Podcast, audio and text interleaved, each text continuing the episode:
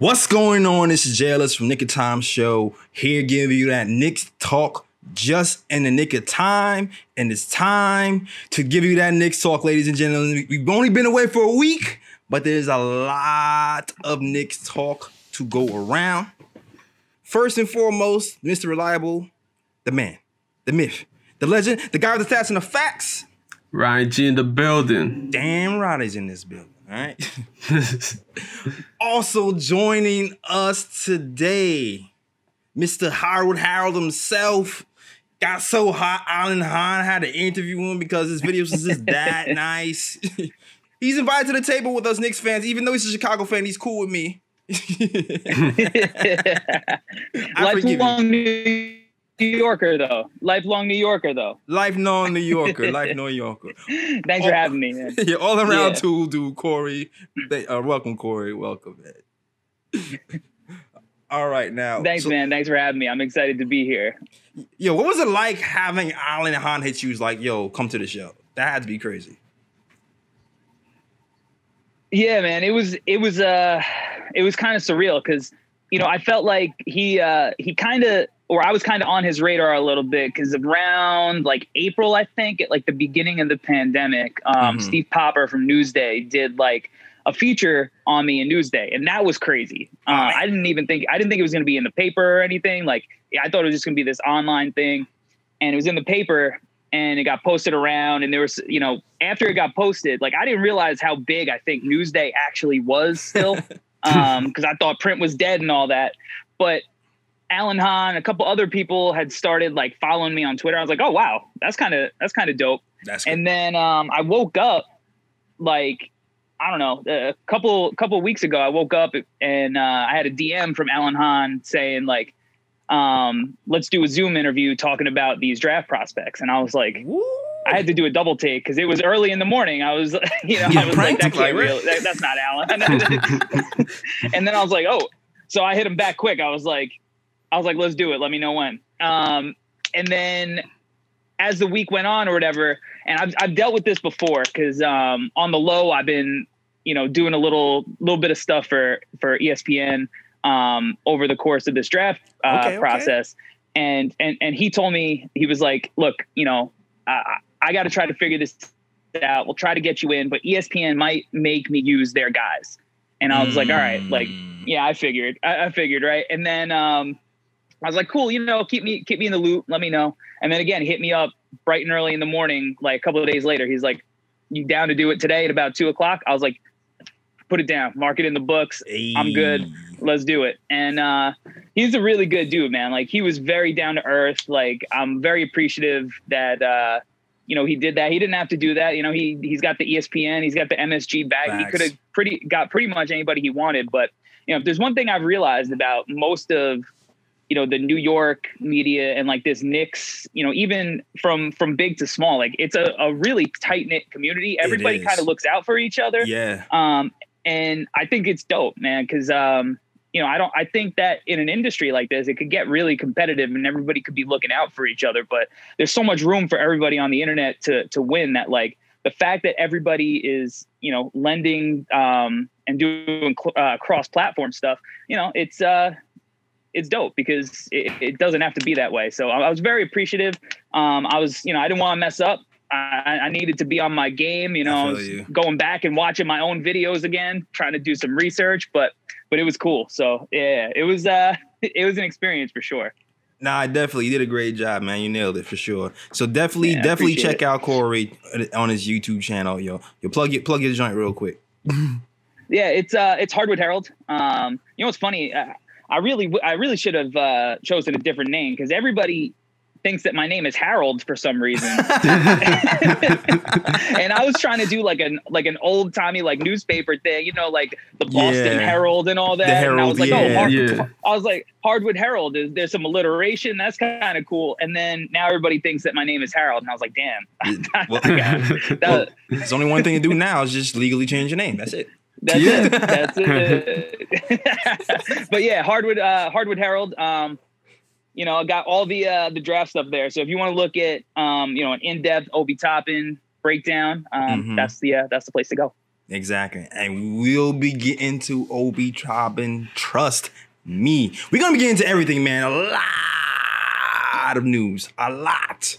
A lot, a lot, a lot. Before we get into the Obi stuff, let- let's get into the things that we've missed in this free agency. Because there's been a lot of oh, let's get that. Oh, wait. Oh no, that passed the spot. Oh, what about uh, oh no, he signed. There's been a lot of that happening. like the Knicks the Knicks have been after Justin Holiday, uh, uh, Fred Van Fleet, Bogdanovic, Jeff Teague, even her remnants of Carmelo Anthony might come to the Knicks. We didn't get any of those guys. Yeah, crazy, right? no homecoming. But the thing that seemed like we were the closest to getting, even though it might not have been that close, was the Gordon Hayward. Right? we, we lose out to Gordon Hayward. Uh, Gordon Hayward wanted to go wanted to go to the Indiana Pacers. He ends up signing with the Charlotte Hornets, four years, 120 million dollars. What do you guys think of that deal? Do you feel bad that the Knicks missed out on it, Ryan and and and Cory? I know Cory doesn't feel bad about it. well, with Gordon Hayward, um, I kind of have mixed feelings about it because, you know, the coaching staff, the front office, they were preaching when you know they're not trying to you know like wait and like trust the process or whatever the case may be. You know, they're trying to win now, and I feel like Gordon Hayward would have been a step in the right direction. Because even though Gordon, Hay- even though Gordon Hayward was not a superstar player, you know he's a very good player who, who could possibly drop like twenty points a game for you, and he provides veteran leadership that the team desperately misses. But the thing is, is that now, with you know, with the whole Hornets signing him to three years, I mean four years, one hundred twenty mil. You know, you could that means you're committing four years, thirty plus mil to a player that's over thirty years old, and and you know Hayward Hayward's coming off a major injury as well, so he's not really the same player he was before the injury. So from that standpoint, I'm like, I think the Knicks may have dodged a bullet because I don't think I would have been comfortable with the Knicks giving him four years, 120 million, just to make the team relevant again. And then on top of that, he's not a superstar player that's going to really put the Knicks over the top like that. Mm. So if, if if it was a reasonable contract, like say for example, you know, we gave him like maybe two years, option for a third, and then like you know, like around maybe 90 mil or so, I would be like, okay, you know, like I could live with that, but to or to offer him the four years, 120 mil, nah. So I'm like, it is what it is, to me anyway. Now I'm, I agree with you, man. Cory, how do you feel about that deal as well? I, I as soon as I saw it, I was like, that can't be right. Like not Gordon Hayward. you know, like you know, I know like the De'Aaron Fox got like his max extension. And I was like, oh, Mhm. maybe Woj's messed up what it, it is tweets, and this is somebody else. Four years, 120 million for Gordon Hayward is insane. yeah, It's insane. There's it's the only way to say it. This dude hasn't been consistently healthy literally since he was in Utah. You know, his whole Celtics tenure was riddled by injury. right. And you can make the argument that he looked really good, maybe was a borderline all star before he got hurt again this year, but then he got hurt again. And borderline all star is not all star, right? Right, you know what I mean? So if I'm paying $30 million a year for four years for a guy that, like um, you mentioned, was is going to be in his mid 30s by the time the contract is, is at its end. I mean, that's crazy. And then I look at some of the other contracts. Like I'd rather give Gallinari 361 that he got from the Hawks. If you had to bump it up a little bit, like I'd have rather gotten him and paid that money than spend, you know, the extra year and the extra money on Gordon Hayward. Like I know that for the Knicks, Gallinari is not the cleanest fit now that you got um, Obi because he's more of a four at this point of his career. But even still, just from like a value standpoint, I mean, I'd have rather thrown money at Joe Harris. Um, Mm, yeah, you know, like there's a lot of guys that I would have rather thrown money at than than Hayward for the money he got. I thought Hayward was going to be like 480. Like that's what I thought he was looking at. Mhm. So to add another 40 mil on top of it, I think it's absurd. Now, I guess you can make the argument like who else is Charlotte going to get with that money? And Um, like, are they at the point of their rebuild where they're going to be adding another piece anyway? So maybe you know I could see the argument from Charlotte a little bit, a little Yeah. bit, but it's a crazy overpay. And if he continues to be injury uh, riddled, like that's an unmovable contract going forward. So I, I think it's I think it's the craziest deal of, of the offseason. And, and I know that the NBA owners are not struggling when they're throwing money around like this. No, heck no. True I mean, that. Jordan got it. Like, right? Jordan got it. I know. Yeah. But the thing is too is like this is a Hornets thing to do. Let's be real. Cause do you know what they had to do to sign him? They had to stretch Nicholas Batum, who was on their books, and they, they pretty much replicated the exact same mistake they did a few years ago with Gordon Hayward. it's like, what's the definition of insanity? What's yeah. doing the same thing over and over again, and expecting a different result. Exactly. So I, I give the Knicks credit. I give the Knicks credit for not doing the same thing over and over again. Like, listen, the thing about Leon Rose is right. Leon Rose is what he was an agent. So I feel like if anybody knows how much players are worth, it's gonna be a former agent. So I don't think he's really going to overpay. Really, especially considering we're in the New York market. It's like we all know though we're going to have to overpay a little bit to get somebody. That's just nature of the beast when you're not a good team, and that's why we lost out on a lot of these free agents. But I mean, as soon as we get good again, hopefully we will. That will start to change, and we'll be able to get some free agents in here at a reasonable price. Something like what's happening over there in Lakerland. You know, Yeah, pretty much. but I get what you're saying. Kudos to to Leon those guys because I feel like they didn't do the next thing. They they wanted to offer him two years. They ended up offering him three, and they stuck to their guns. We lost out on Gordon Hayward. It is what it is. Que sera, sera. But um, Corey also brought on something else. You rather pay Joe Harris, right? Because we lost that on all the shooters too. But like, it's funny. The overpays this year is kind of crazy because maybe the the price tag of shooters have gone up. yeah. Because I feel like a few years ago, shoo- shooters were worth around 15 million, right? But I feel like it's going up now to, to 18 to 20. Yeah. Because if you look at all the for sure. deals, go ahead. I mean, Davis Bertans, five years, 80 million. I mean, uh, I guess that's more around that price. But yeah, the, the price of shoot, shooting's never been more valuable to to teams. And and guys like that, you could plug and play anywhere. So, Exactly. I mean, at the end of the day, at least they could be moved, you would think, right? Because any every team is looking for a shooter in some capacity. But yeah, man, the price as, as teams start shooting threes more and more, like the price is gonna go up, right? And you got guys like I guarantee Philly uh, and Daryl Morey are going to be trading. They don't care what the price of the contract is. They think they can move whatever, right? So like exactly. Joe, a guy like Joe Harris became available at that price. They take it. Absolutely. You know that you're always going to have that. I I personally wanted to stick it to Joe Harris in the, in the Nets and just offer him something crazy just to see them sweat. it's like, yeah, pay that luxury tax. Go ahead, try it. like, here's twenty five mil, just just just to be petty. I know I know it's not worth that. I just want to be petty. That's fine though. but moving on, moving on to some more Knicks news for your head top. Listen, sneaky good signing for the New York Knicks that went under the radar, even my radar until I really dug into it, was the the Alec Burks sighting, man. yeah. Alec Burks, journeyman, been around the league for 10 so years, had a career high, averaged 16 points a game, career high in the Golden State Warriors. Knicks needed a three-point shooter. They end up signing Alec Burks for a one-year deal, five mil. Tell me what you think about the Alec Burks signing. Did, how'd you feel about it now versus the time it happened? Go Well, ahead, go ahead, Ryan.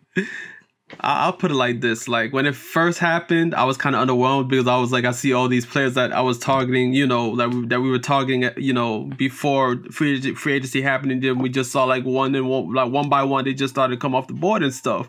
So I Mhm. was kind of under, so I was like looking at it at first, and I was kind of underwhelmed, but then when I actually looked into it, like you and I saw one year, five million, Six million. La- yeah, last year, last season, he was with Golden State. He averaged yeah career high 16.1 points per game. But what I really liked about Alec Burks' stats was that like when he went when he got traded to Philly now, and he was surrounded with people that you know better players. Like his his stats, his scoring stats may have went down a bit, which is understandable when you're playing with other players who are you know who are better than the, your previous team. But at the same time, like his efficiency went up. Because I think with Golden State, he shot under 40% from three. Then with mm-hmm. Philly, he shot over 40% from three.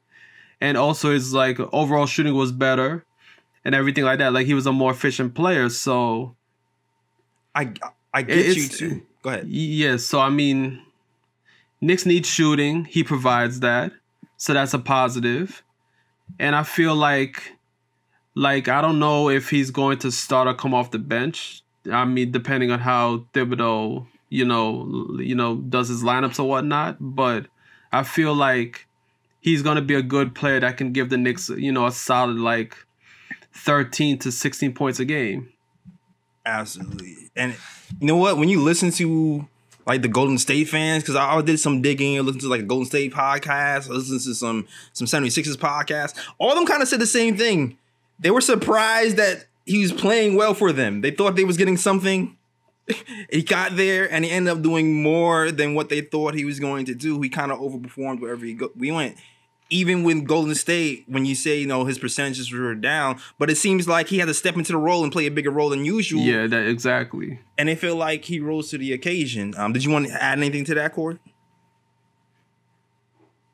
Yeah, I think it's a like fantastic signing. I mean, his issue was never that he couldn't play, right? When he when he was mm-hmm. a younger player, like he couldn't stay healthy, and and that's what it was. He always had talent. Like he was a guy that um, the Jazz kind of valued a little bit for a while. Um, that they didn't want to give up well, as as he was a younger player. So mm-hmm. you know his his uh his thing was never that he couldn't play, and to get him one for one year six million dollar deal, like the value there is fantastic, especially when yeah. you see some of the other like kind of contracts that have been handed out. And what I like is that I think you could trust it. Like that, if this happened a few years ago, this could I would look at this and be like, okay, he's trying to get his Arron Afflalo contract. Right. You know, he's going to come in and just try to get buckets, try to average 20, and he'll be out in a year and, you know, uh, some small market team will give him a bag and, and that's it. But with the infrastructure the Knicks have set up, you know, he's a guy that now becomes a really valuable asset because mm-hmm. If you if you ask me, he won't make it to the end of the season with the the Knicks. But I know that there are going to be contenders out there who are looking for depth, looking for some, you know, uh, an injury replacement, whatever it is, and uh, a six million dollar deal Oof. is easy money to move. That's easy money. So to me, you know, he's a guy that you could turn into a future asset. And hey, if he if he you know figures to be a part of uh, you know the next few years for the Knicks because he played well and you know drew chemistry or whatever, then that's great too. But Thibodeau's not going to let him just come in and, and do his own thing, you know, and he'll he'll come in and play team ball and, and play the way that the Knicks want to play. And I think he's going to look great. And at the end of the day, he's a he's a valuable asset at that contract. So I, I thought it was a home run signing. It might not be like a sexy signing, right? Like you know, it's, it's yeah. not the Fred Van yeah. Vliet that everybody wanted, but you know, it's one of those things where you're going to get an asset out of it, in my opinion. And it's not like Marcus Morris, where Marcus Morris came in, he was like, I'm just getting, I'm going to get buckets. And then, you know, the Knicks actually did a great job flipping him into a first round pick. So I think it could be the same kind of thing that happens. Um, might be a little harder because people value this draft a little more than they did this past one. But, mm-hmm. you know, either way, I thought, I thought it was great. I thought it was a not sexy, but really, really solid. No, absolutely. The Marcus Morris comparison is definitely a, a good thing to keep in mind how we reflect him at the, at the deadline. Because you always, everybody needs these guys who can score. You know, everybody does. So everybody can use that. And what I like that was sneaky good about this signing is that he can do a little bit more than score just a little bit. Like he gives you just enough like secondary creation from that wing spot, if you choose to play him as a wing, that it can make the second unit kind of passable or any unit passable where, you know, we're, we're lacking a point guard. Because when you dig into the clean glass stats, he's in the 86 percentile from wing assists when he was in Golden State. Um, and also when he was playing with um, the 76ers, he was playing some point guard.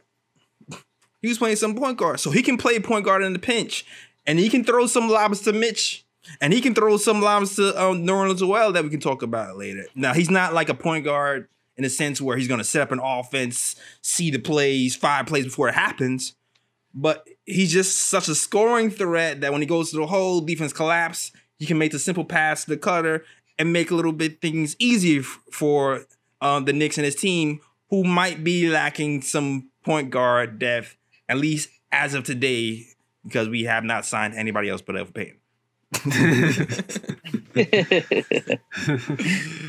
but even digging more, digging in more to his stats, 69 percentile as an ISO score, like 78 percentile as a post score, uh, 38% down on catch and shoot. Analytics Twitter should love this guy, all right? Analytics Twitter hates Obi Toppin, but they should love this guy. like seriously, man. Analytics Twitter needs to take a seat. please, please. Advanced Stats Twitter, they, they need they need to take a seat, man. They they definitely do, man. Advanced Stats Twitter. I I went on a rant uh, a few months ago about Advanced Stats Twitter because like, I mean, and it's it's eye test Twitter too. It's both like I advanced stats Twitter and I stats Twitter. Like they both bug me. Like there has to be a middle ground, and they both take it to such an extreme. Yes. And it's sometimes I just want to like I want to just throw my TV or my computer screen, my phone, whatever. It's like ah, I can't like because they're not rational people that you No, can they're talk not. hoops times. Like they don't believe one. Like, you know what I figured it out? You know what I figured out, Cory? Twitter is advanced stats. Instagram is eye test. So rarely do those two agree. If you go, if you live in the Instagram world and you talk about Enes Kanter, Enes Kanter is a god when he was on the Knicks. If you go to advanced stats Twitter and talk about Enes Kanter, he's the worst NBA player to ever walk the face of the earth. so what's TikTok? What's ti- what's the TikTok version? TikTok? where, where do we go to find that's that's Theo Pinson Twitter. Oh, Theo Pinson. Oh, damn. oh, we got ourselves a, pro- a professional cheerleader on the Knicks right now. Yeah. Yes. Shout out to shout out Theo Pinson. I call him the dancer instructor who um, signed a two way deal to the Knicks. There's been a rumor going around that that Myles that Myles Powell is is uh, has been cut from the Knicks for Theo Pinson. No, that's it's not true. Myles is he has a ten day. I mean, Exhibit ten contract. He has not been cut for the Knicks. Just to clear that up. PSA. All right. All right, cool. No, but just to circle back to to Alec Burks for a minute, just to finish it off. There's one re- other reason why I feel like I like this signing, and I kind of like this signing because of RJ Barrett, man. Like, I feel like RJ can kind of learn something from the way he plays, like the way he runs pick and roll, the way he he's a post scorer. You know, you know RJ is a post scorer as well, but he hasn't really been utilizing it over here as of yet. But Tom Thibodeau, he does like to have people playing the post. And Alec is a shooting guard who likes playing the post. And it's kind of a lost art for guards, but we happen to have two shooting guards in the NBA who like to post. And I kind of feel like this might be, in a weird way, a good mentor for RJ Barrett, since there's certain skill sets that kind of overlap that he can learn from firsthand and up close and personal. I'm feeling it. I'm feeling it. So yeah, that's my two cents. My two cents on Alec Burks, and hopefully we get Bubble Burks back too, because Bubble Burks was crazy. 100 percent corner threes. You see how he went off in the, in the bubble, man. 100 percent in corner threes. Come on, man. Is that They real? perform 100%? well. Yeah, yo, yes, check it out. Clean the glass. He shot 100% from the corner three on cleaning the glass. Check that out right now, man. When he was in, in, in the 76ers uniform. That's pretty good. Pretty efficient. Yeah. I'll take it. You Yeah, heard I'd that, Tom that. Thibodeau? He hasn't he hasn't shot like that all his whole career, except for when he went to the 76ers for that little 76ers stint. It's crazy. It's crazy. Love it. That's what's up. Thibs Yeah, will give him a shot. He he he let Keith Bogans stay on the floor shooting the corner three, so you know he'll let Alec Burks he'll let Alec Burks shoot him. Oh, you know this, man. You know Thibs loves some veterans for sure. That's happening for sure. 100%. Word. But yo, moving on to another good Knicks signing that everybody agrees with. This is a signing where it's almost like too good to be true because I haven't seen anybody complain on Twitter or Instagram, and that is rare. that never happens. Nerlens Noel signs for the New York Knicks one year, $5 million. What do you think about that signing? Go ahead, Cory. I'll let you go first. I think it's great. I, again, it's one another one of these one year, five million dollar deals with a guy who played on a good team um, last year, so you know that he could fit in on any kind of contender. Uh, he's a guy that you know he might replicate some of the skills that uh, Mitch has, mm-hmm. but you know, Mitch has had trouble staying on the floor. So, yes. you know, if you get a guy you're not really going to lose anything when he's off the floor, and that's the way that you want to play defensively, that's big time, you know, and because he's another guy that can go out, switch out on the perimeter, versatile. Mm-hmm. Um, and then offensively, you know, he's going to create gravity at the rim, being a lob threat. Obviously, he's not really going to do much more than that. He, you know, we haven't seen a lot of Nerlens Noel videos, uh, between the legs shooting threes like Mitch this offseason. But nah. Uh, you know, he's a guy that he knows I think at this point he knows his role right. as an NBA player. And, you know, he's gonna be productive. Uh, you know, like we'll, I'm sure we'll talk about Payton in a minute, but you know, him and Alfred Payton uh, running pick and roll, like that's going to be a you know a filthy a filthy play. I think you know getting uh, getting those alley oops to the rim, and again, like Alec Burks, he's a guy that if you needed to, you could trade him for an asset for sure.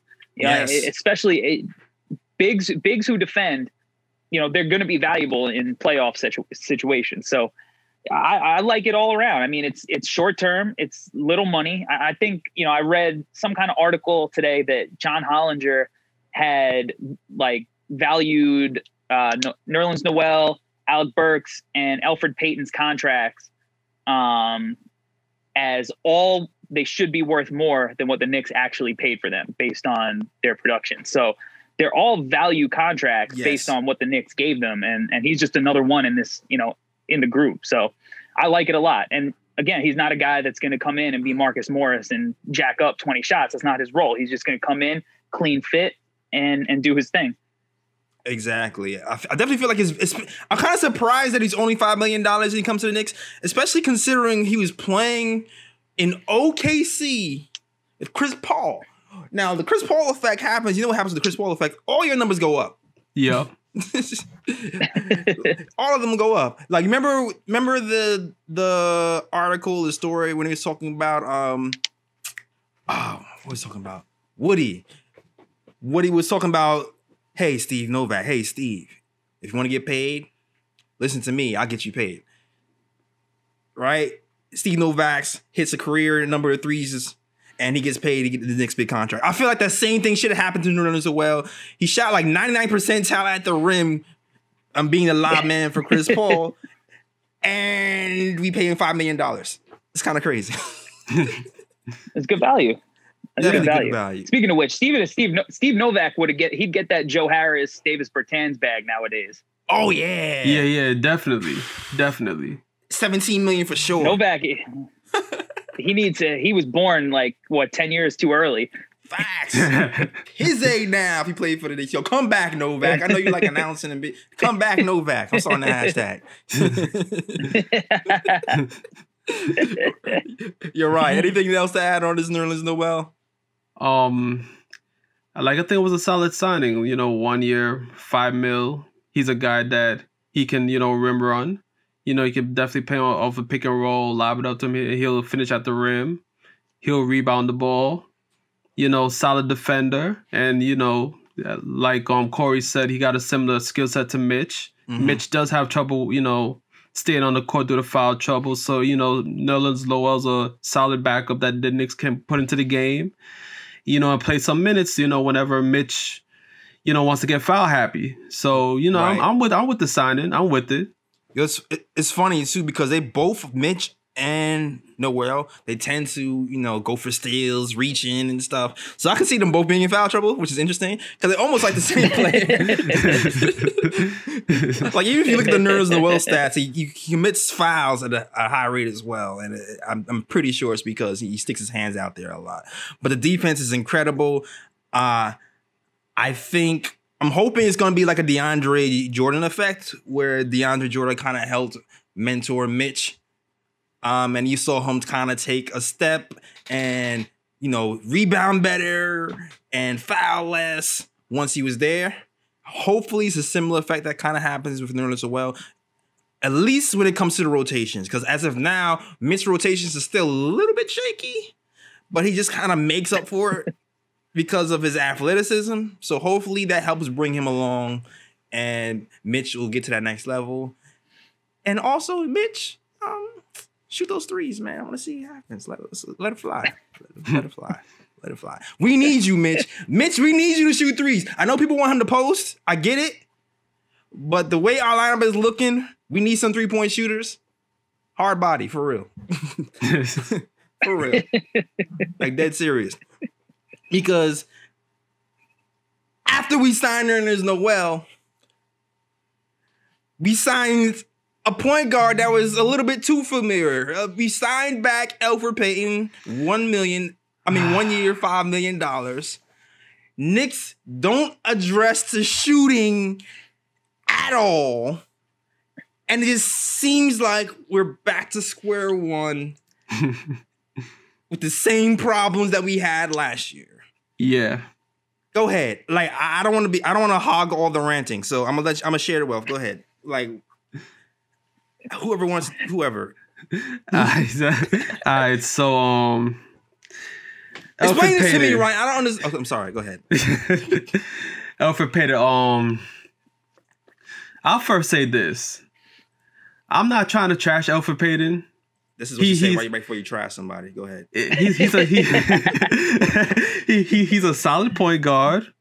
It's just that I feel like last season he lost his point guard position to Frank. So I felt like as if the Knicks were moving on from Payton because once you lose your once you lose your point guard position position to a younger player, that's it.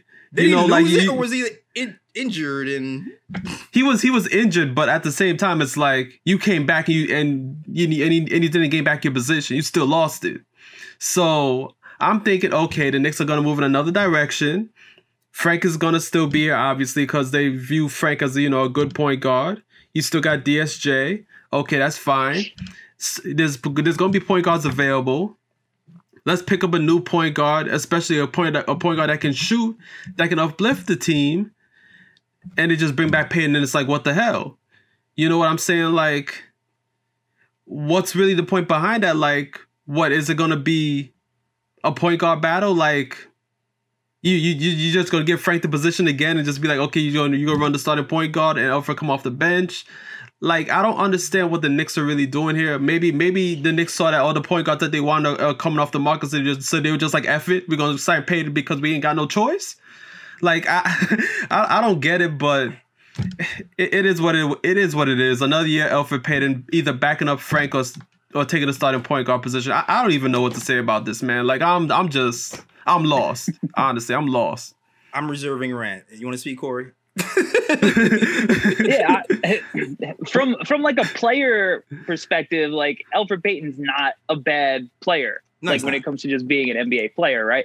It's just a tough fit because, like you said, the Knicks don't really have shooting. Now, I saw E'Twaun Moore went to the Suns for one year for like two and a half million or something look, obviously it's on the player. Who knows if E'Twaun Moore would have been open to coming to New York for a little bit more money, but right. just from a fit perspective, if, if you gave somebody like E'Twaun Moore the one year, five million instead, which is double what he's signing for in, in Phoenix, that fit is a little cleaner, you know, like, cause he's a guy that's going to shoot 37, 38, 39% from three. He's not, he doesn't have that same like pick and roll breakdown ability that Payton has, but, right. um, but to me, like he kind of fits better for the Knicks because you kind of want RJ to be creating a little bit more this year, right? Like I want to see RJ with the ball in his hands a little more.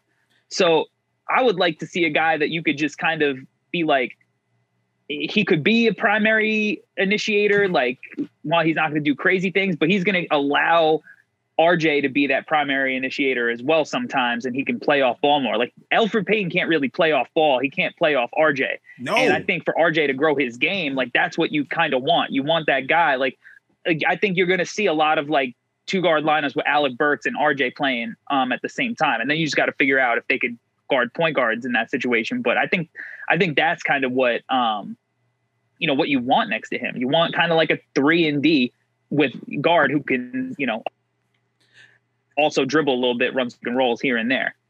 Absolutely, man. And it's like, dude, okay. I was all in. I'm thinking, all right, DJ Augustin is coming. I feel like that's the that, that was a tie, right? DJ Augustin can shoot threes, play pick and roll, 30 percentile and pick and roll. Tom Thibodeau guy, they got history, done deal. Those are the Bucks. I get it. It's the Bucks. Yeah. Chance to win. Three years, 20 million, 21 million. I get it. We lose him out. Fine. Hey, Langston Galloway? Something, Eh. something, something. History. I mean, I History, mean, he shoots better. He shoots 40 percent, 39 percent last year. He plays defense. we, we run a little bit more through RJ. We, we share the point guard duties. The thing is, we know this doesn't work. That's that's why I'm mad. yeah. Nothing against Alfred Payton. I don't hate Alfred Payton like other Knicks fans do. I do not. Matter of fact, and I'm telling myself at a point, I want Payton here. But at the same time, I felt like there was a time where I felt like the three point shooting for Alfred Payton was going up. Um, maybe the defense, maybe his injury had something to do with his three point shooting taking a nosedive. But I, I recognize the fact that he was a point guard who can pass, play defense, and play pick and roll. But what's happened when he's gotten here was he just passes it to, to Julius Randle every damn time. They ignore RJ. He can't shoot, and it just isn't a good fit. So I need a shooter here by any means necessary.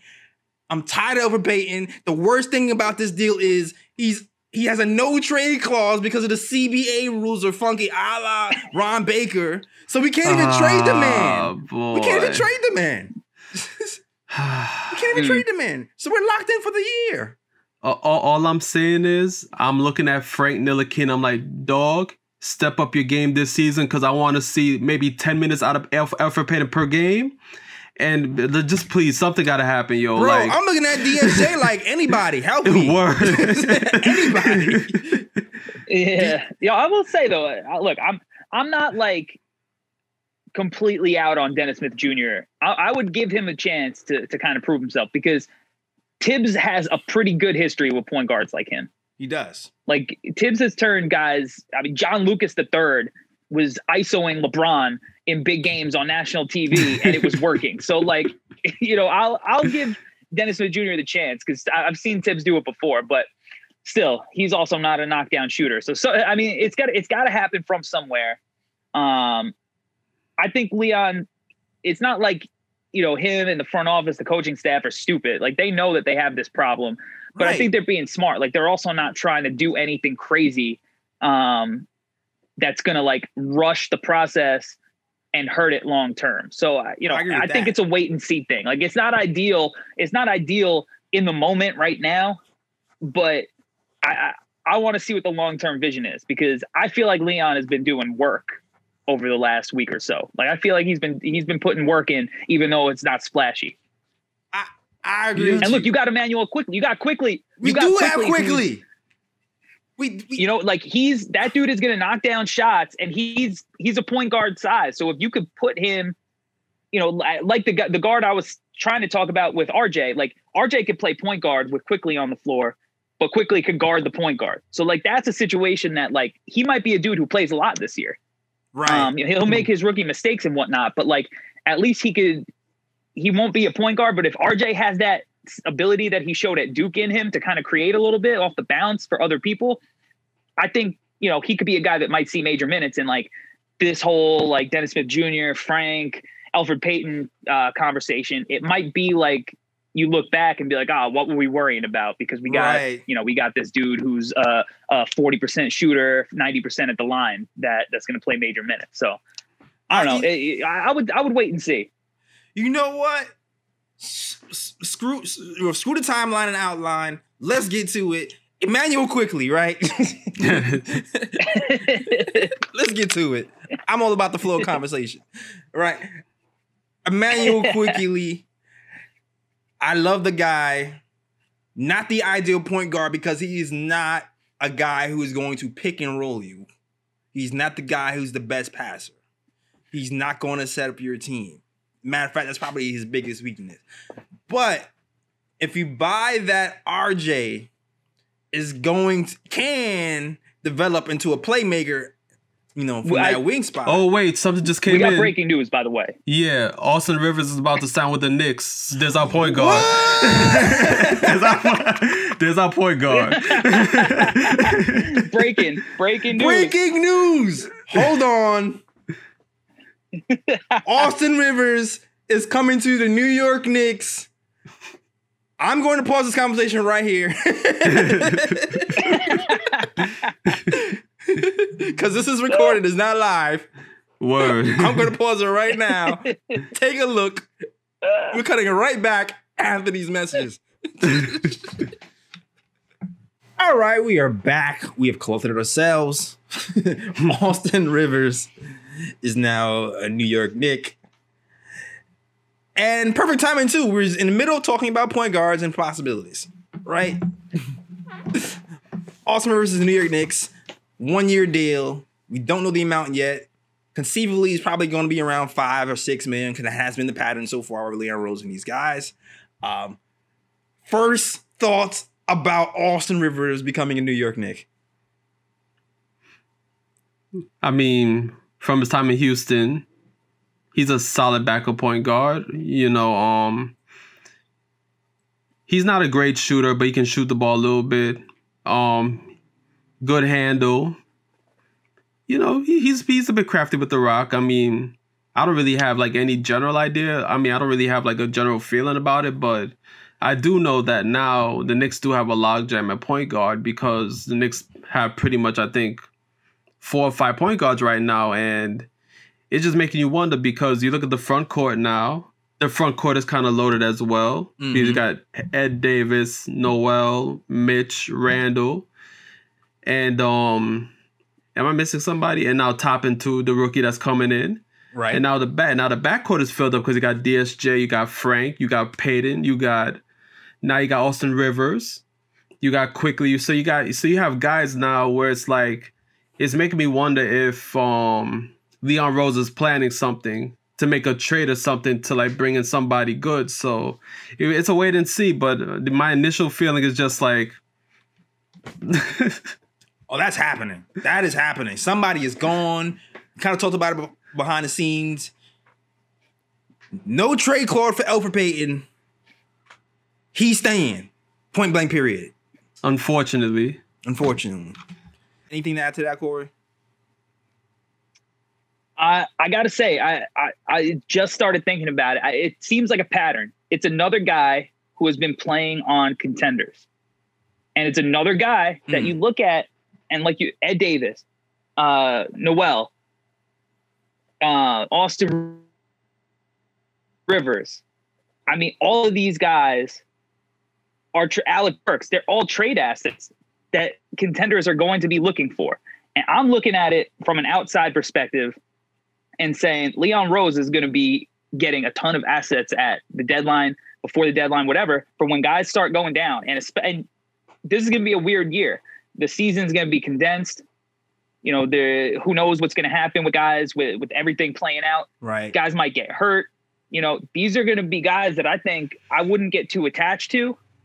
And I think he's just looking at them as these are going to be pieces that we could flip down the line.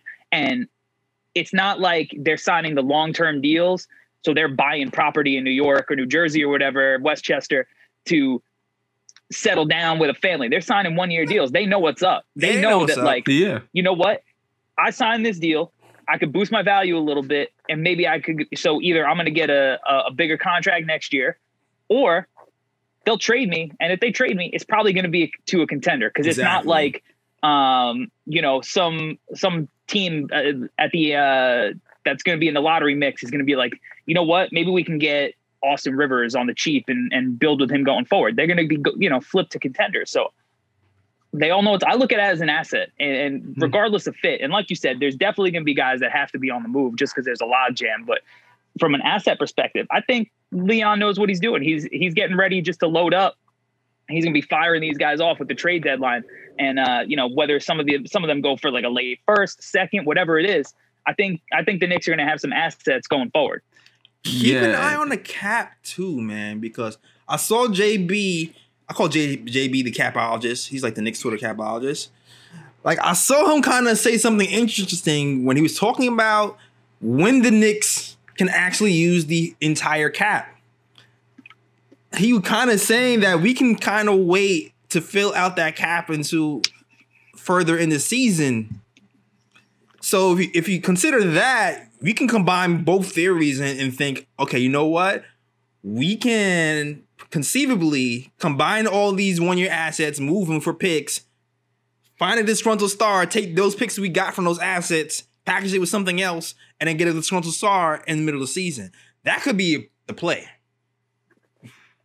Yeah, and also um, I want to add that something to, to what Corey said because um it's similar to the situation with Marcus Morris last season because Marcus Morris was with us for one year, signed to around what what was it like 15 mil I believe, 10 15 yeah. mil. Mm-hmm. Yeah, and he played like pretty much you know lights out first half of the season proved himself. Then he went to a contender. Now Marcus Morris ended up with a bigger contract with the um, Clippers. You know, multiple years and good money, and it's pretty much the same with these assets as, as well. So it seems like at the moment, like Corey said, like yeah, it does seem like Leon Rose is just trying to stack assets at the moment, and we'll see what happens with the, with those assets in the future. If the Knicks will be able to um flip them for somebody really good or draft the right players, whatever well, you know, whatever you know their plan may be.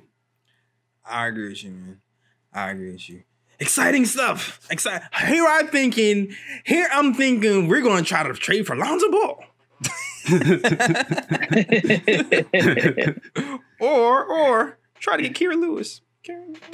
But I, that's a long shot. I was I'm, I was joking. I already know that's a long shot. Uh, another reason why I like Corey because I was Team Kira. Y'all thought I was Team Kira.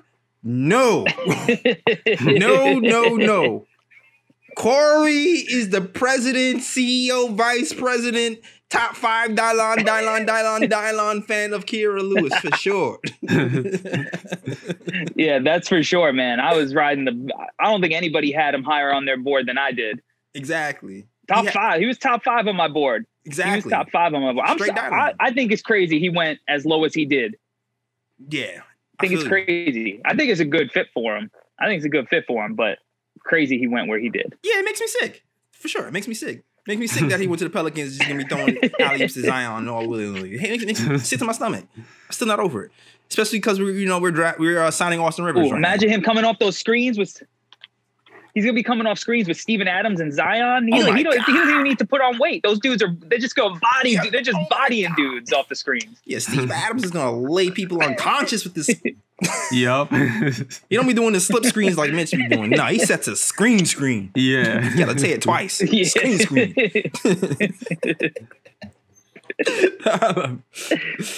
oh man. Speaking of drafts and missing point guards. No, what? I don't even want to start the conversation like that because I'm actually happy with the Knicks drafting Obi Toppin, even though analytics Twitter hates his guts. like I love it. Like how's not to love, man? Did you see? Did you see his teary-eyed acceptance speech? when he's like, "I'm from New York, man." It's touching. Yeah, it's like He's like, it's, it's, it's fun to, to play for the team that you grew up watching. I bleed orange and blue. He, I, I'm paraphrasing, but he pretty much said that. Yeah. like, like this man played ball in Rucker Park, man. West Fourth, man. Yep. The cage. He, he, the cage. he was in the cage this man is New York, and just just the way he reps, I'm glad we have him because now we really have two guys who rep. Like RJ reps. There's a picture of RJ with the hat low when he was a kid, and they got Obi Toppin rocking the Sprewell jersey with the black stripes on the side. It's like, Yeah. yes, rap. Don't trade those guys, or I'm gonna I'm coming after you, Leon. but oh man, let's get into the Obi Toppin. Corey, this is this is you. Tell us, This- tell us, what do you think about the Obi Toppin Look. signing? I loved it. I loved it. Um, to me, you know, it was an absolute no brainer. Like I, I know that you know, a, as the two guys riding for for Kira Lewis Jr. harder than anybody, Right. you know, passing up on him is is tough. But um, like Obi Toppin's a lock to be a very good player. Yeah, Like he is a lock. And and analytics Twitter, you know, uh, I I get it. They probably didn't watch him play at all. They saw a couple of highlights of him uh, getting cooked on on the perimeter on defense or whatever, and uh, they all they made their assumptions.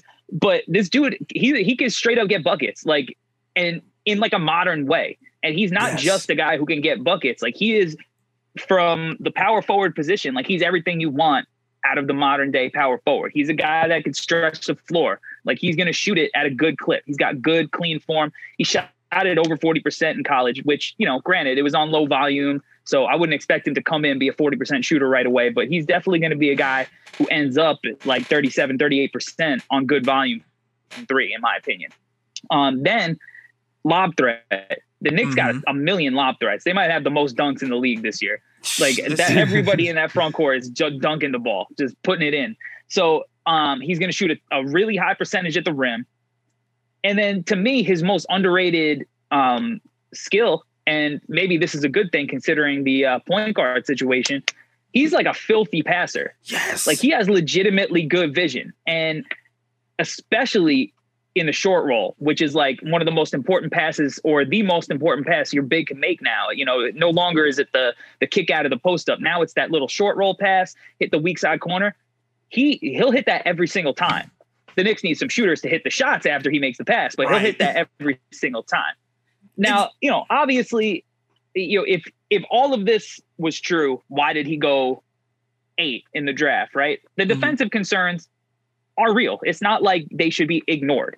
But what I loved about his fit with New York specifically, like if he had gone to Cleveland, I would have liked the, the, the fit a lot less. But with his fit in New York specifically, and especially now with the Noel um, signing, he is always going to be on the floor for the most part with a guy who could make up for his defensive mistakes. And and to me, like, like you're gonna get him out on the perimeter, and you're gonna have a guard who's trying to cook him in isolation and and you know shoot jumpers over him. Like congratulations, like if you hit the shot, like good on you. Like that's what you you want to give up, right? You want because if they beat him to the rim, well, guess what? You got a shot blocker waiting now. facts. So that's why I absolutely loved his fit. And, you know, and like I said, that he could stretch it out so he could play with them too. And then, you know, I'm sure he'll get some small ball five minutes as well. Mhm. And, you know, he's not going to be able to go out and switch out on the perimeter for 20 minutes a game. But if he could do that eight, nine minutes a game, protect the rim, get some blocks, you know, he'll do that. He's got bounce like that. right. So I think his fit with New York is fantastic. He'll run pick and roll with Mitch. Um, you know, one day we'll have a clearer picture on what that what the uh, the point guard situation is. Yes. Eventually, it doesn't have to be now. Um, and I don't care about his age. I don't. He's 22 years old. Like, who cares? He's he's still crazy young, but he's a guy that's going to come in and be good right away. And especially with this season, where the season starts next month, the training training camp is starting soon, right? mm-hmm. There's not really like an off season to get uh, acclimated with your team, and then they're just gonna get they're just gonna go. So he's gonna be ready because he's gonna be physically ready. He's one. I like he's been training in New York with Brickley, so you know he's been going at it with pros already. So like. I think he's going to have a, a an easier time adjusting. And then, you know, if the if the schedule gets weird, where they start doing like the regional thing, where they try to do like more back to backs or whatever. Like I don't know if they said that if that was a rumor, if they're actually doing it. Yeah. Like it's easy as a, a rookie to not be on the scouting report and go off in a game, and then you move on to the next team. And you're still not on the scouting report. But if you're if you're doing back to backs now, where it's almost like a little playoff situation, he's going to be a guy that like, all right, in that second game, I could still get to my offense, even if I'm on the scouting report a little bit because I got counters. um, offensively. So uh, I love it. I love the fit. I, he's not a perfect prospect, and that's why he didn't go number one. But he's the national player of the year in college. He's a guy that he's passionate about being a Nick. and I think that that means something. You know, I, I know the last guy who like came here before you know this new group uh, when Amar'e came in and he wanted to reset the. He's like a new age Amar'e almost. You know, Absolutely. he's got that same passion, same same type of game. And uh, look, not every prospect is going to be a, a perfect two way player. You got to take, you got to look at what the players can do. And I'll tell you, if Thibs can get the most out of Carlos Boozer and and have the Bulls contending with Carlos Boozer playing Come 30 on. minutes a game, he can, he can get the most out of Obi Toppin. Facts. Boozer, I'm with I'm with it. I'm with oh, it. man. man, Look, yo, Boozer was good, but like, let me know some. Do you know who else was 22 when it was drafted? Who else? The great, the captain, Patrick Ewing. Are you telling me you would have booed Patrick Ewing because he was 22? Come on, son. You're not a New Yorker. You know, you, you nah. Know, even even even even though that was a way different time though. That's sacrilegious. That's sacrilegious. Twenty two is not an excuse at at all to to not like this pick. There's everything to like about this pick, and and like you said, I liked how you said you can envision running pick and roll with Toppin and Mitch. Because I was thinking the exact same thing. Because we know Tom Thibodeau, what he did with Joakim, know what use him as a passer at that foul line spot like I can envision him doing the same thing with Obi Toppin because we already know big men who can pass can open things up for everybody, especially if you plan on using him as a small ball five at, at some points. Think yeah. about what jo- Jokic is doing. I'm not saying he's a Jokic level passer, but it kind of minimizes um, the lack of shooting sometime, and, and and a guard who can get to the bucket, it benefits them that much better if you use them as a small ball five at certain points. So I definitely love that angle of of Obi Toppin. And you talked about the passing, um, how good the passing is when he's rolling. He can also pass in the post too. So, like, he needs to get a little bit stronger. Mm-hmm. Don't get me wrong. Like he he needs to not skip leg day. And he can dunk, but he needs to get a little stronger so he can punch the so he can back down these bigger guys. Huh? Yeah. yeah. What'd you say, Corey? No, yeah, you're right. He needs to. He his legs are scrawny. He's got some scrawny legs. He needs he needs to get in the gym, squats, get his weight up, and um, that way he could he could put. But he's got broad like he's got wide shoulders, big broad shoulders. Like if he dips his shoulder into you, like you're gonna feel it. Yeah, like he'll move you. But he might get a couple of offensive fouls that way, but like you're gonna feel it if he goes. He takes that shoulder into your chest. But um, yeah, it won't hurt. It won't hurt to you know to get a little stronger down low. That that won't hurt. Exactly. Like the thing is to the cons that he has, I feel like we have the perfect staff um to kind of work on them. Like for one, he seems very willing to put in the work.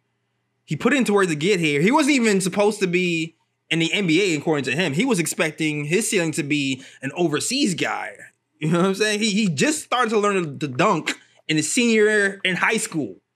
You know, Dayton was under the radar. No one expected Dayton to go anywhere. All of a sudden, they're like only lose two games in the season. So this guy, he's been beating the odds. I, I love this pick. I think there's a lot to grow from here. We had the perfect development staff to work on his defense. Um, he has to work on his stance because his stance is a little weird. I've seen some videos of that. He looks like he's um he looks like he's squatting like a barbell when he's in his offensive stance.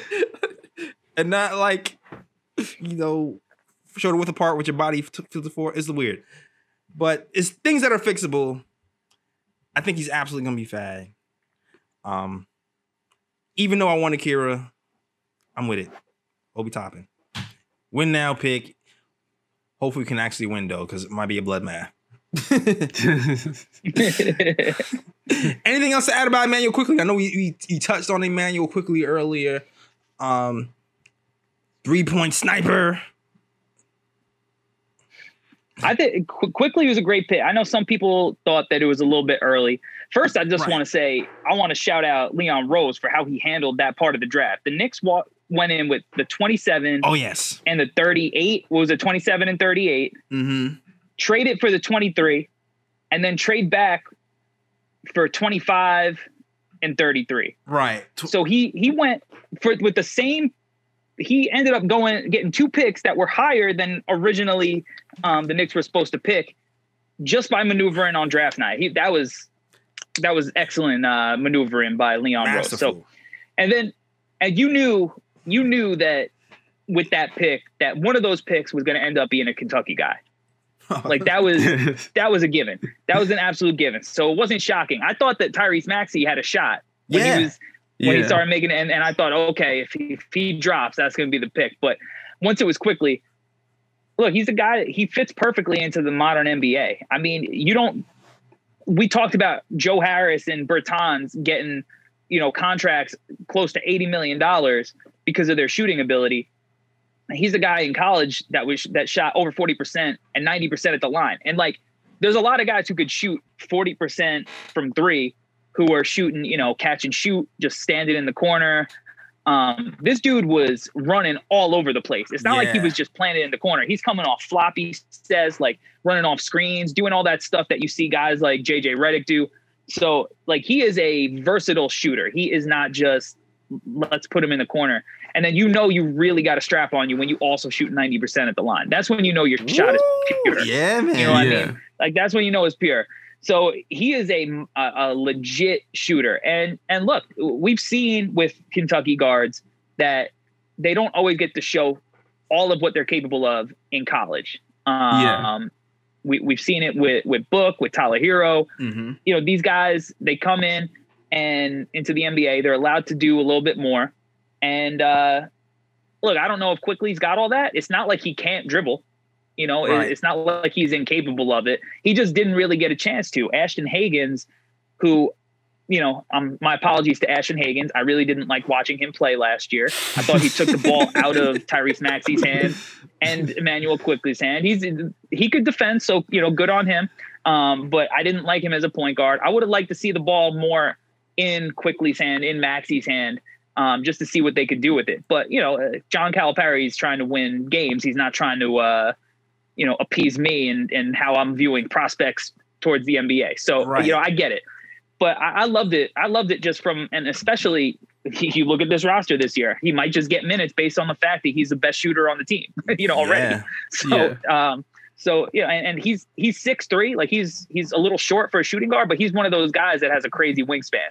So it's not like it, his size is really going to affect him because you know you- you're not playing basketball with, with just your neck, you know, and, and as a guard, Yeah, it, it's the wingspan helps because it's who are you going to defend, and if you got a six eight wingspan, then you can defend twos um, just as easily and maybe some threes in certain situations. So I think he's going to be a really good player, and uh, I, I think the the Knicks coaching staff, development staff that they got, I think they're going to do work with him.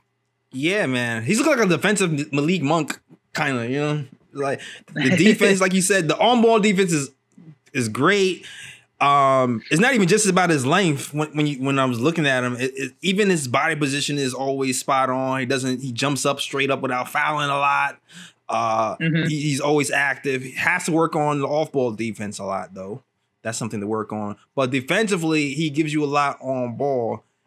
Very happy with that and seems to really know the game when when when looking at him it was just like all right cool he seems to know where to go to get open like he he he floats to the open spot on the three point line very easily and he's it seems like he's a student of the game i listened to another pod talking about him too and it was talking about his Kawhi Leonard like work ethic so you also gotta like somebody who mentions his name with Kawhi Leonard you know, compliment, small It's not a compliment. bad thing. It's not a bad thing.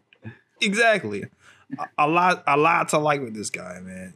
Best shooting team for real could be. I don't know anything to add about that, Ryan. We cover everything. The, the one thing the one thing I'm gonna add is that um he was the SEC Player of the Year as well. He had like he had a really hot second half of the season with Kentucky, which is really good. Mhm. And like you know, like everybody said, it's a good pick for the Knicks. He's a shooter, he can stretch the floor. Knicks need shooting. I do like the fact that you know he's a versatile shooter. He can shoot the ball in several ways, whether it's catch and shoot, run off screens, or whatever the case may be. The Knicks was the Knicks were sorely missing that in the last season. And overall, I like the pick. Like Knicks addressed one of the weaknesses on their team, shooting. He fits that. yeah, He fits that role. So overall, I'm happy with the pick. Yeah, and also like I like the fact that he can draw fouls too. Like he's he's, a crafty foul drawer. Man. Kiss you with the pump fake and the swipe through. He's one of those guys where if he was not on my team, I'd be pissed because he looks like James Harden with the little swipe through stuff. Like I can see people being really mad, but I don't care because I'm on our team doing it. man. And you know what? Cory kind of mentioned this a little bit earlier. We ended up getting like a 33rd pick later on in that draft, but we ended up trading it for a future a future second round pick. I be- in the in the double draft, I believe what 2023. Yeah, I believe. Yeah. Yep. Mm-hmm. People were pissed, rightfully so. Maybe. I personally wanted Malachi Flynn. I think that was the guy. I was going to modify Flynn, maybe Tyrell Terry to short the point guard position. But I feel like the Knicks they wanted to open up a roster spot because I felt because uh, Leon Rose had all these magic moves he had in mind to to weaponize the cap and get picks and so.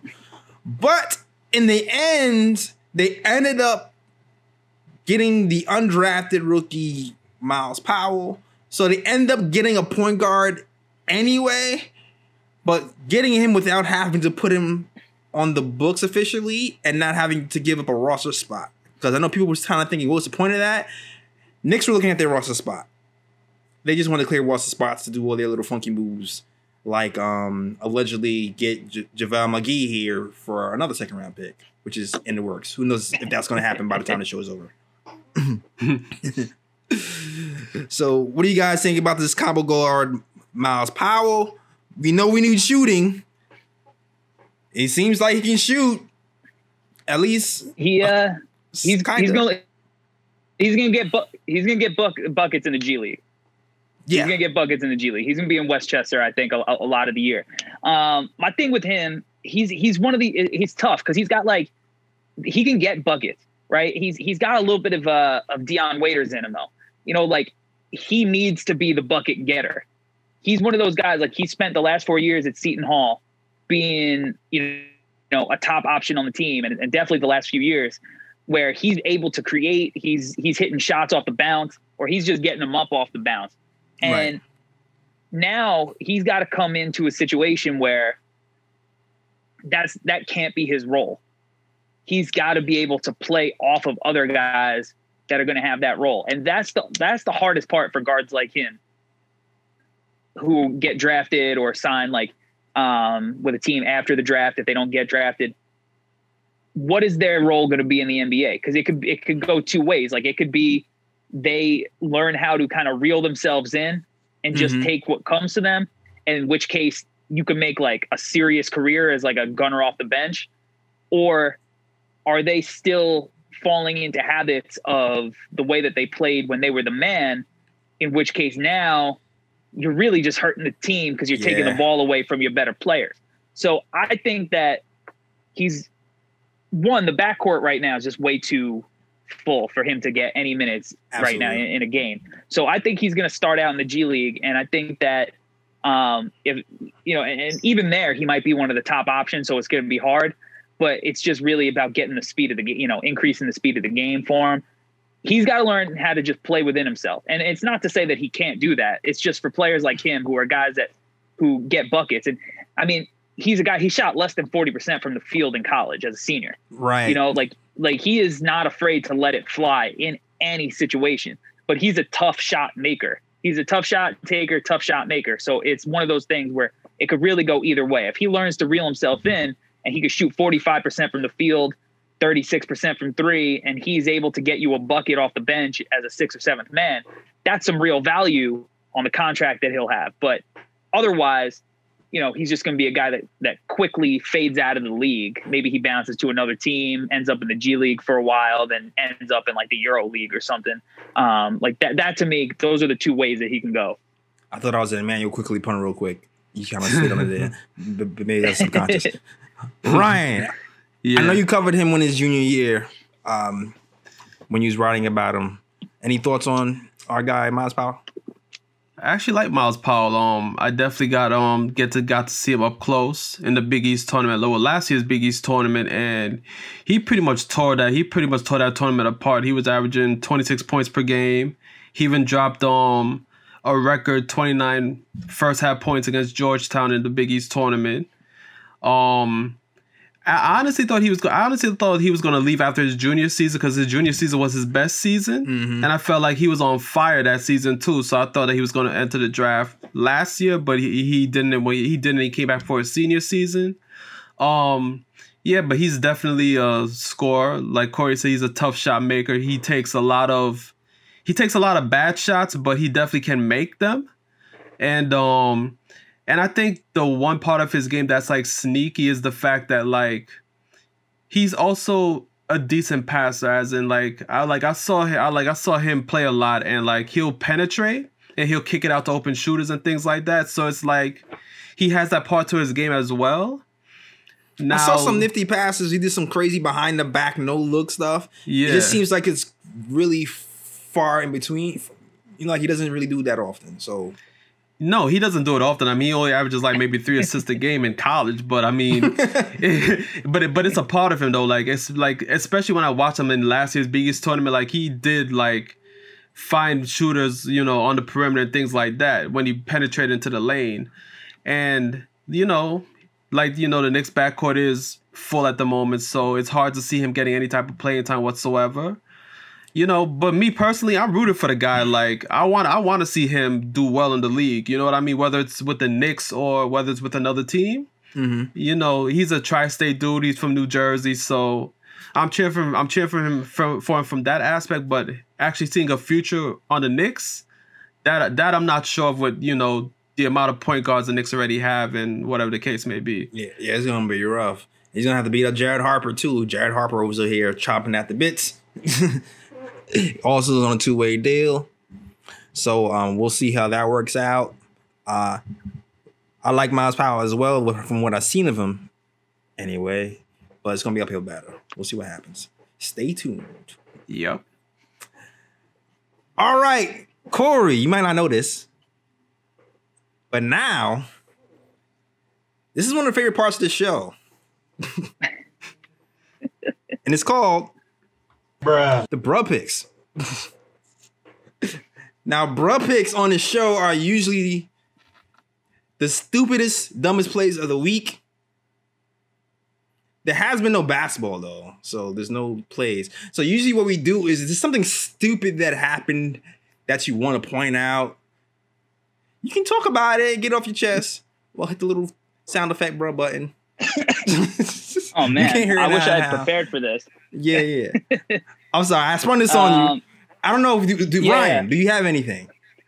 me personally Yes. off the, top, off the top of my head only have one bro pick okay, go ahead. and this is from college football. It was the game versus it was Army versus Tulane. And what was funny about this game was that Army was receiving the kickoff from um from Tulane. So they received the kickoff, they started running back, and they wanted to be fancy about it.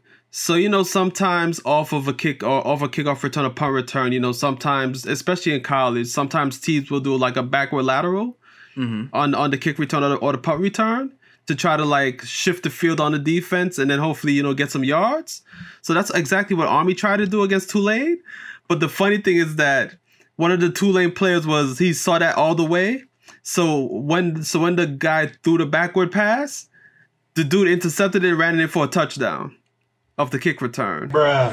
Mm, a little embarrassing, but all right, all right. Long career, I guess. Or maybe Yeah. not so long. For you guys going on a long touchdown. All right. That's how it's done. Let me see. Do I have any bro picks though? Do I have any broad picks though? I might give one to Steve. I might give one to Stephen A. Man because he ignored the hell out of me. Oh, you, you just reminded me. Do you want to go? Max Kellerman. Oh, go ahead. He, he, go ahead. He, go he- ahead. he gets he gets a broad pick as well because Bruh. so I so earlier this week on First Take, they asked the question about you know I think it, it had to do with like the future of the Knicks. Like, do you like the pick of Obi Toppin and this and that and blah blah blah? And of course, Max Kellerman is doing is usually is doing his usual hating as what you know Man, as he always. like a Knicks fan so hard. It's, it's I know, I'm stop, like- stop telling that damn lie already, though. Like, For real, like I'm not beating Like- out a Knicks fan. like this the stuff this dude the stuff that was coming out of this guy's mouth like it was irking my nerve i was like honestly i was like yo get him i was like yo get him off and and gladly enough Stephen A. Smith came on afterwards and basically just ran him off the show. It Was like, "Yo, like, why are you even? New- Why are you even in New York City? Like, yo, you need to get like, yo, can someone move him out of New York City? Because like this guy, he's a traitor. Like, it's crazy. Even even when the Knicks do something positive, it, it, he, it, he always brings it back to a negative, and that's what I can't stand about Max. Sometimes it, it kills me. I don't watch the first take. I just depend on Ryan to tell me all the bull that's happening because they get on my nerves right this point. I just see the clips on the Twitter timeline, and I take my keys from that. It's like this is this is why I stopped watching. That's what. You, but you're smart because that's what they're trying to do. You you get mad at them. They they're winning. That's how they Yes. win. They want you to get mad at them. That's they're trying to just talk. They don't even know what they're saying half the time. Do you want them to win, Ryan? If I if I want who to win, the Knicks. Not the Knicks first take. Of course, you want the Knicks to win. What kind of question is that? Oh, if I want first take to win. yes, yes, first take. It, it- I mean, it's highly entertaining to me. That's why I watch it. And I mean, I- I mean, hey, at least Stephen A. Even though Stephen A. be on going on his rants as well, at least Stephen A. a Knicks fan, and and any type of positive that the Knicks do do, Stephen A. is quick to acknowledge it. But Max, I just I just can't stand that dude, yo. Like whenever whenever it's time for Max's. Whenever it's Max's turn to talk about the Knicks, that's when I'm just like, you know what? I, I'd rather just mute this rather than actually listen to what he has to say because I already know it's going to piss me off. So, What? You know what? I'm here. You know what? I'm gonna leave Stephen A. alone. Here's my bro pick. My bro pick is right for all the people who got all the Knicks for getting all these power forwards and stuff, but they're ignoring what's going on in Detroit. Yeah, Bruh. yeah. What the hell? Where's the ESPN coverage in that? I ain't see Stephen A. Smith going off about the power forwards there. I ain't see nobody mention it. But you always want to talk about the New York Knicks. I don't get it. Who's gonna run the point? Jerami Grant? Come on. Come on, son. Like- Yeah, yeah. Who the Pistons signed? They, they signed Jerami Grant. They signed Mason Plumlee, and they signed another big man too. I think on top of that. Exactly. And, th- and then I saw some other guy in the media. He was talking smack about the Knicks about Knicks go to Knicks. They signed another power forward. And he starts naming people on the Knicks. And he's like naming guys that are not even on the team anymore. I'm like, dude, whose man's is this? You don't even pay attention to my team. Don't criticize my team. And you don't know who was on my team. Talk about we have power forwards, but you naming people who's not on the team no more. Stop it. Exactly. Bro, pick Trash. you, bro. Bruh. I'm done. Cory, you don't have to participate in All this if you don't want to. Uh, I got one. No, I got. I got. All right. Oh, got let's one. go. I Let's think I got it. two. I got two. I'll, I'll do the first, the quick one. I, I I'm gonna give it to my man Michael Jordan for signing Gordon Hayward to that Al- Oh, yeah. albatross contract. Bruh. So that's that's one. But two, and look, I, I'm not trying to make anything political. This has it, it's, but it was a political commentator who was trying to make a point, We get and political they here. were It's fine. they were like, they were talking about um how the lawyers of of somebody were lining up like the Spartans in 300 and they were going to um and they were going to be taking their their chance you know like that the Spartans were going to win They're like I'll take my chances with the Oh. Spartans not the other guys My And- God. Bruh. and they definitely didn't watch that movie all the way through because the Spartans do not win and they thought they were making a crazy good point so like if you are going to make a point you got to watch the movie all the way through because they got dunked on hard for that Exactly. Yeah. Exactly. All all Cory, all they remember is the slow motion. This is Sparta. That's it. Boom, and No. they kick down the hole. They they, they stopped watching the movie after that. They stopped. They but lost. that's- that was it. It didn't end well. It, it was a good movie, but it did not end well for them. and guess what? Didn't end well for these lawyers either. Bruh. No, no, it did not. Shout out to Pennsylvania.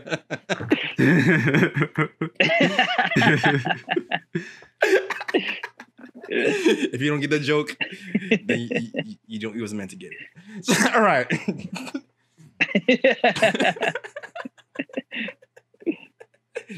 Eight hundred thousand. All right. That is our show. Glad to have you, Cory. Had mad fun. You can come kick with us anytime. You coolest bull fan I know. I appreciate that. I appreciate that. Thank you for having me. I had fun too. Oh man. Yeah, we look like to keep it like here. All right, cool.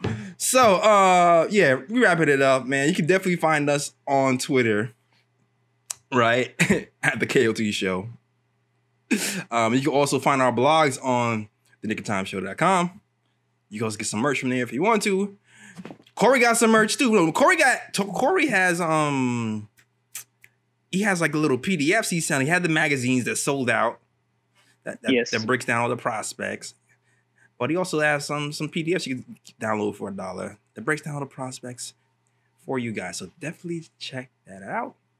hmm You can also find us on Facebook too, at Nick Time Show.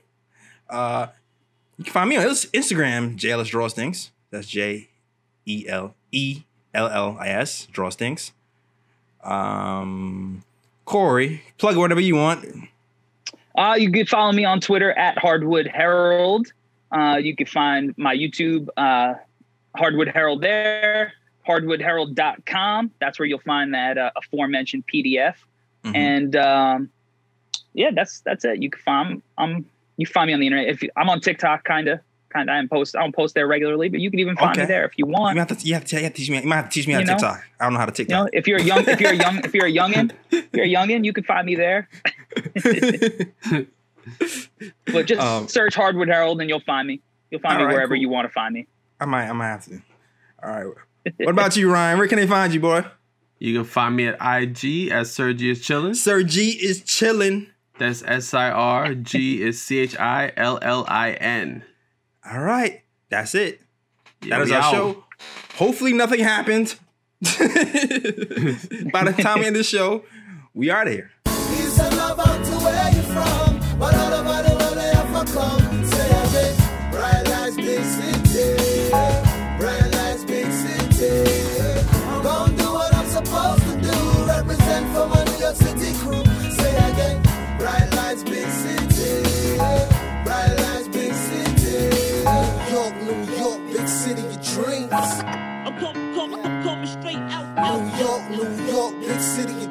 Coming,